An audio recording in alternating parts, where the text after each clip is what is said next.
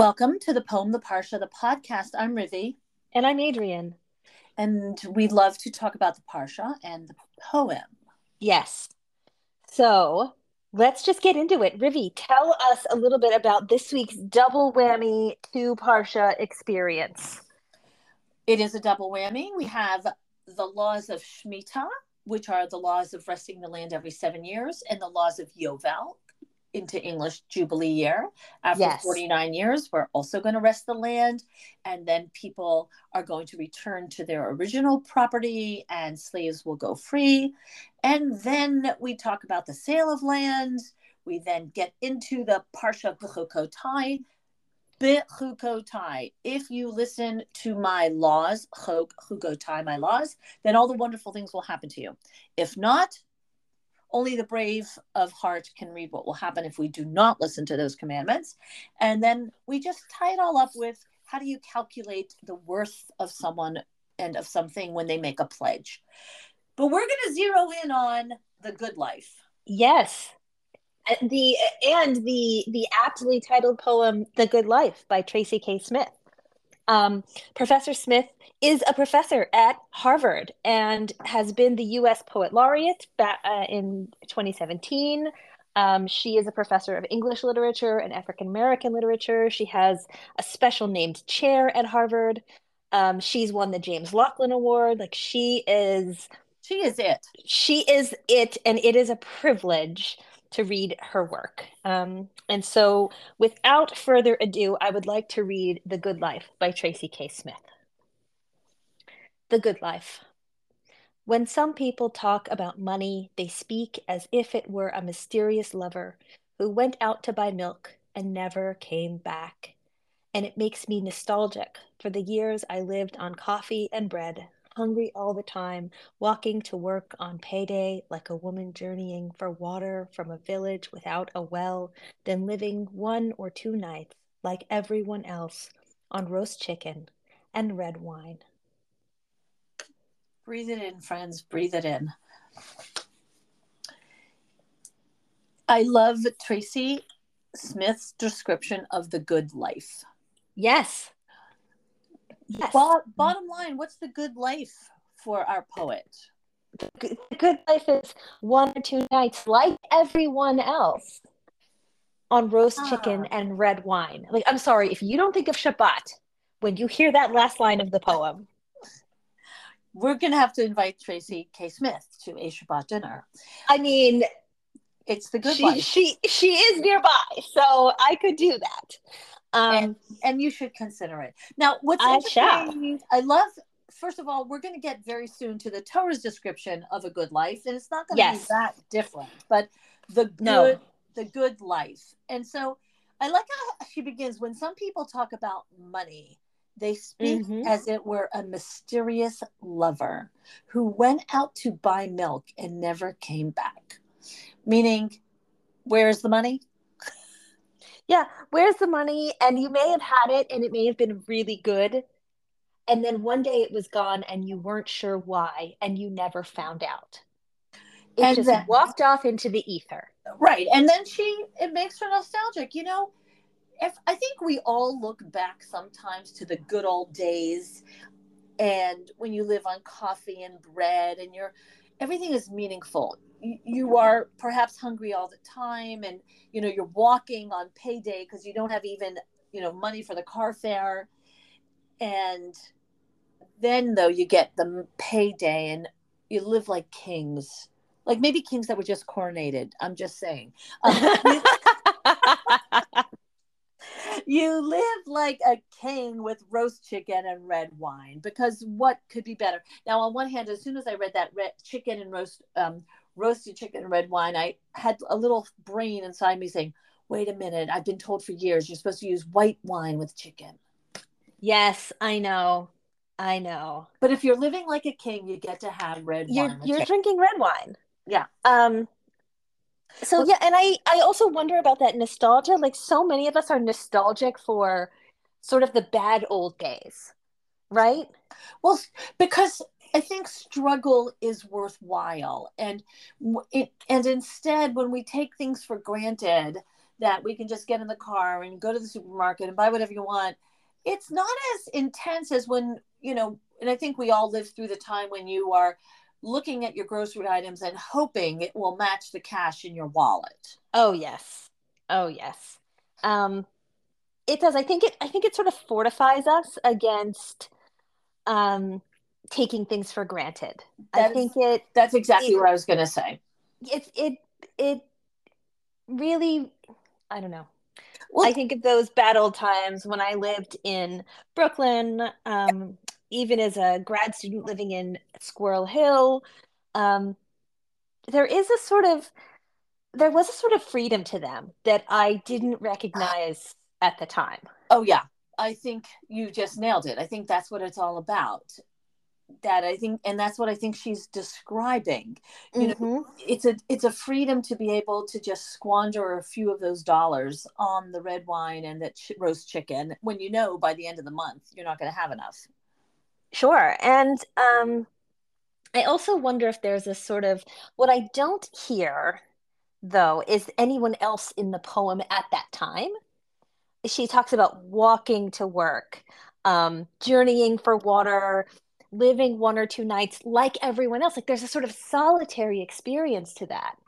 Whereas I feel like come later, there's that solitary experience falls away. And not only are like you're always thinking about yourself in relation to the other. Well, what's very interesting, I think, let's take a look at the contrast. Let's take a look at how the Torah depicts the good old days. What- Yes. what's going to be the good life? So, in bechukotai telechu, if you follow God's Torah, vet mitzvotai, um, the laws, tishmeru, I'm going to do the Torah. What's what are you going to get? V'natati gishmechem be'itam. You're going to get rain in the right time. V'natati v'natata ha'aretz yivula. V'natna ha'aretz yivula. The land is going to give up its crops. Eitz hasadeh, the trees of the field, are going to give its fruit. The V'hesig lachem dayish et batzir. The crops and the agriculture is going to go so amazingly that by the time you start thrashing the the wheat, you're still not going to be done harvesting and sowing. There's just going to be so much. Vishavtem levetach, you're going to have security. Honestly, at this point, all we want is security. Mhm. In your land. V'natati shalom, peace is of course the ultimate. You will be able to live without fear. And the best part of the good old days, or the good life, I should say, is that you're going to live in covenant with God. And God's presence, the Shekhinah, is going to be there. And I'm going to read that Mm. expression. It says, V'natati mishkani betochechem. I am going to put my presence, my sanctuary, my presence, mishkan, Shekhinah, I'm going to put it with you. And so that is the good life if we keep the Torah. How's it looking between the Torah and Tracy K. Smith? I think there is an unspoken um, uh, together togetherness that when there is no for the years I lived on coffee and bread, hungry all the time, like a woman journeying for water, um, there is this solitude is not present once abundance comes. Okay, so here's what I think is interesting. So she looks back with nostalgia, living on coffee and bread.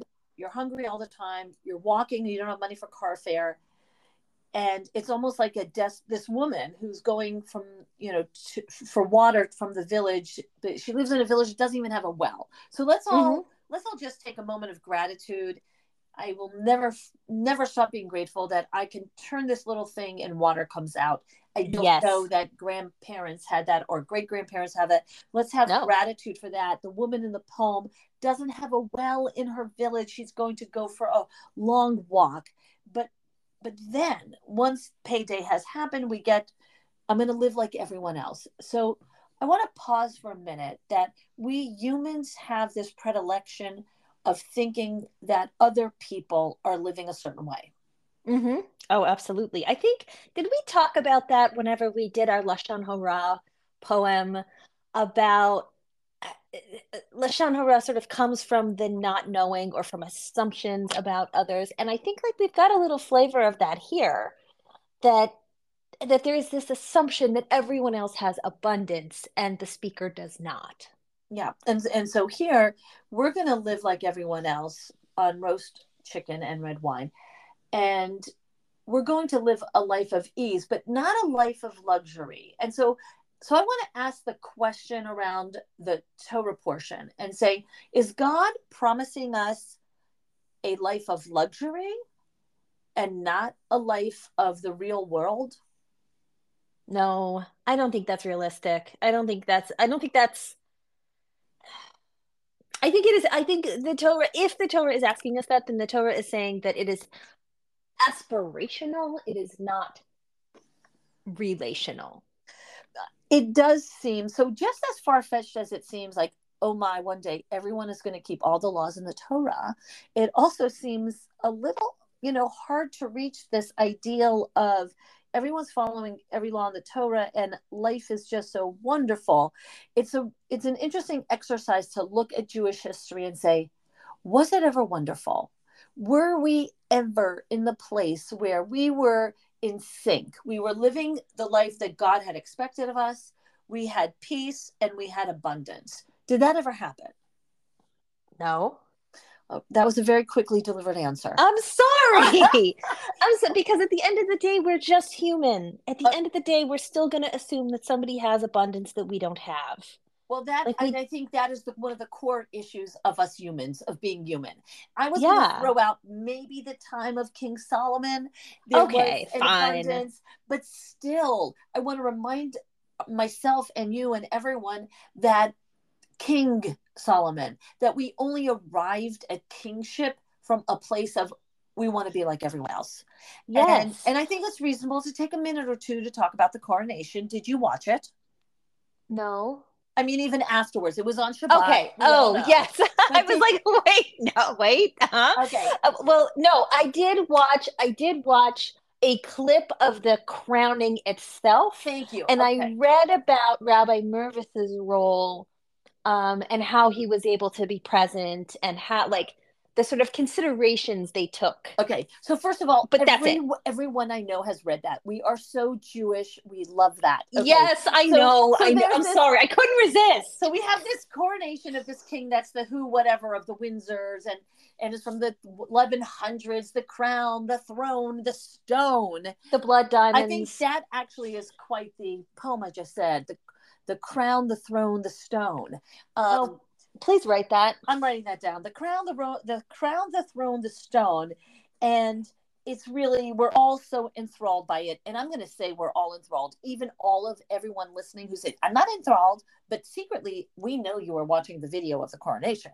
And, um, and, all the jewish news sources were talking about rabbi mirvis of course the chief rabbi of, of course. the united kingdom and that he stayed in in in the in, in that area or in westminster abbey so that he could attend it. And frankly I think we're all realizing just how religious the ceremony is. He had to get a special yes. dispensation from the Bet Din, from the, you know, the London court, the Jewish court, to say he could go into the sanctuary.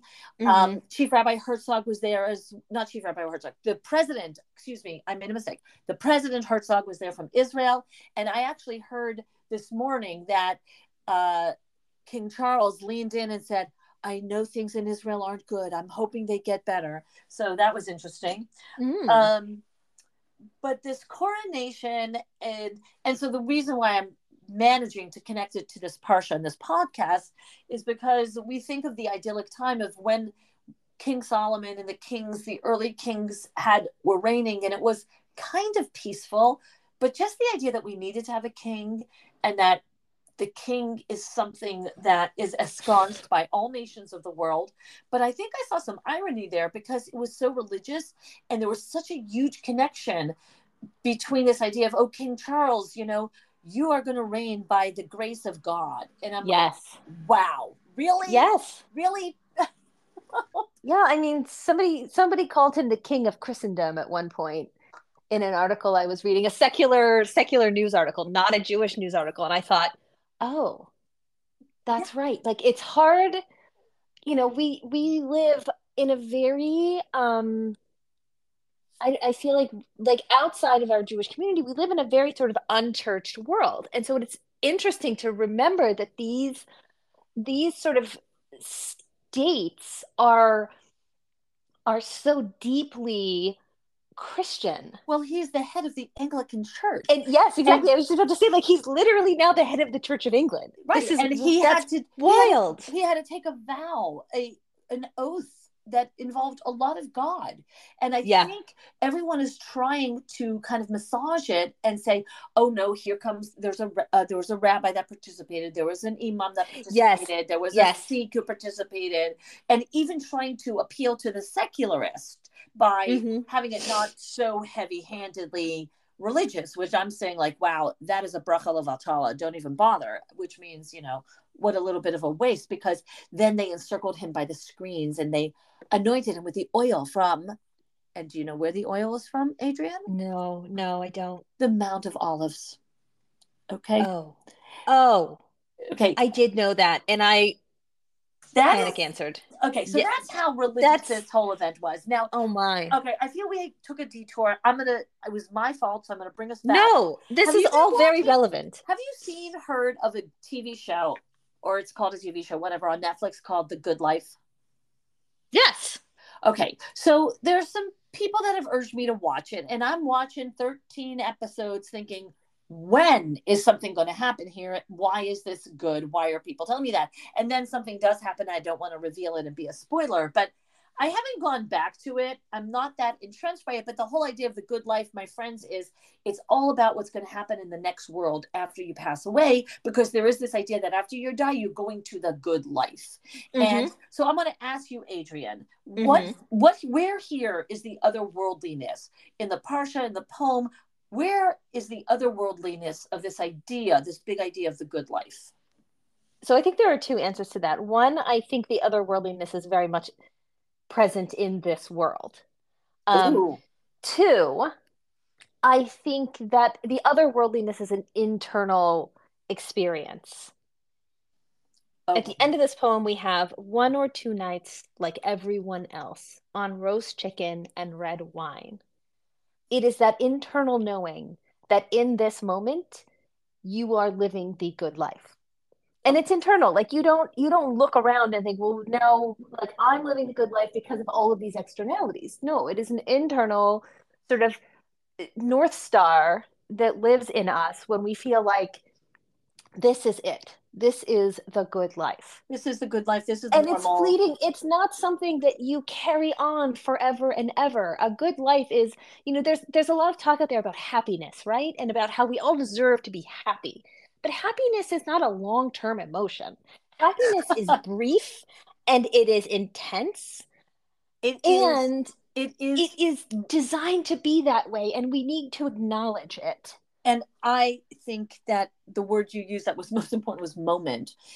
I, I love the idea of the glorious, happy moments. And sometimes you just have to take a deep breath and say, This is what it's all about. This moment. Yes and i'm very this poem is beautiful it's interesting is it has a comma along the way after for the years i lived on coffee and bread and then yes. it comes full stop period after the last line line 10 red wine mm-hmm. but what i find to be particularly charming is one or two nights like everyone else. Mm-hmm. like like let's not get greedy. No this is not this is not an everyday all day experience. This is we have this brief experience and it is good. And we can hunger for it but we can't live it all the time. And maybe one of the issues in parshat Bechukot i'm going to say with deep humility is what does it mean when you promise people if you keep the torah then you're going to have all of this when we know full well we're humans we're not going to be able to keep the torah in its entirety every single one of us every single moment and does that mean that we are never going to be able to achieve this delight of we have enough, there's rain, there's food on the table, and we're living in peace? Yes. Yes. that is it. That is I'm just I'm thinking of it it makes me think of another poem that really speaks to the same thing of like, here we are having dinner on a warm summer night. Like Yeah, this this is it. We have achieved the thing. right. I'm going to be singing, I believe, Joni Mitchell. These are the good old days. No, Carly Simon. I am sorry. I am corrected. Carly I. I was about to say that just a minute ago. I was like, this is the, these are the good old days. Like These these, are the are these are what we're going to look back on and and so, say, wow, weren't things wonderful? Okay. And so I want to just ask of ourselves as we're sitting there in Shul Bet Knesset listening to this Torah reading, how can we process it? How can we say, okay, we're going to try to achieve a little bit of this? Maybe one or two nights with roast chicken. And red wine. There you go. Shabbat shalom. Maybe one or two moments of roast chicken and red wine and the poem, the part of the podcast. Bam. happy That's luck. it. Happy Lag. But Omar forgot to mention Happy- that. Shabbat Yes. shalom. And Yes. um, thank you for listening. Wonderful. Thank you. Shabbat shalom.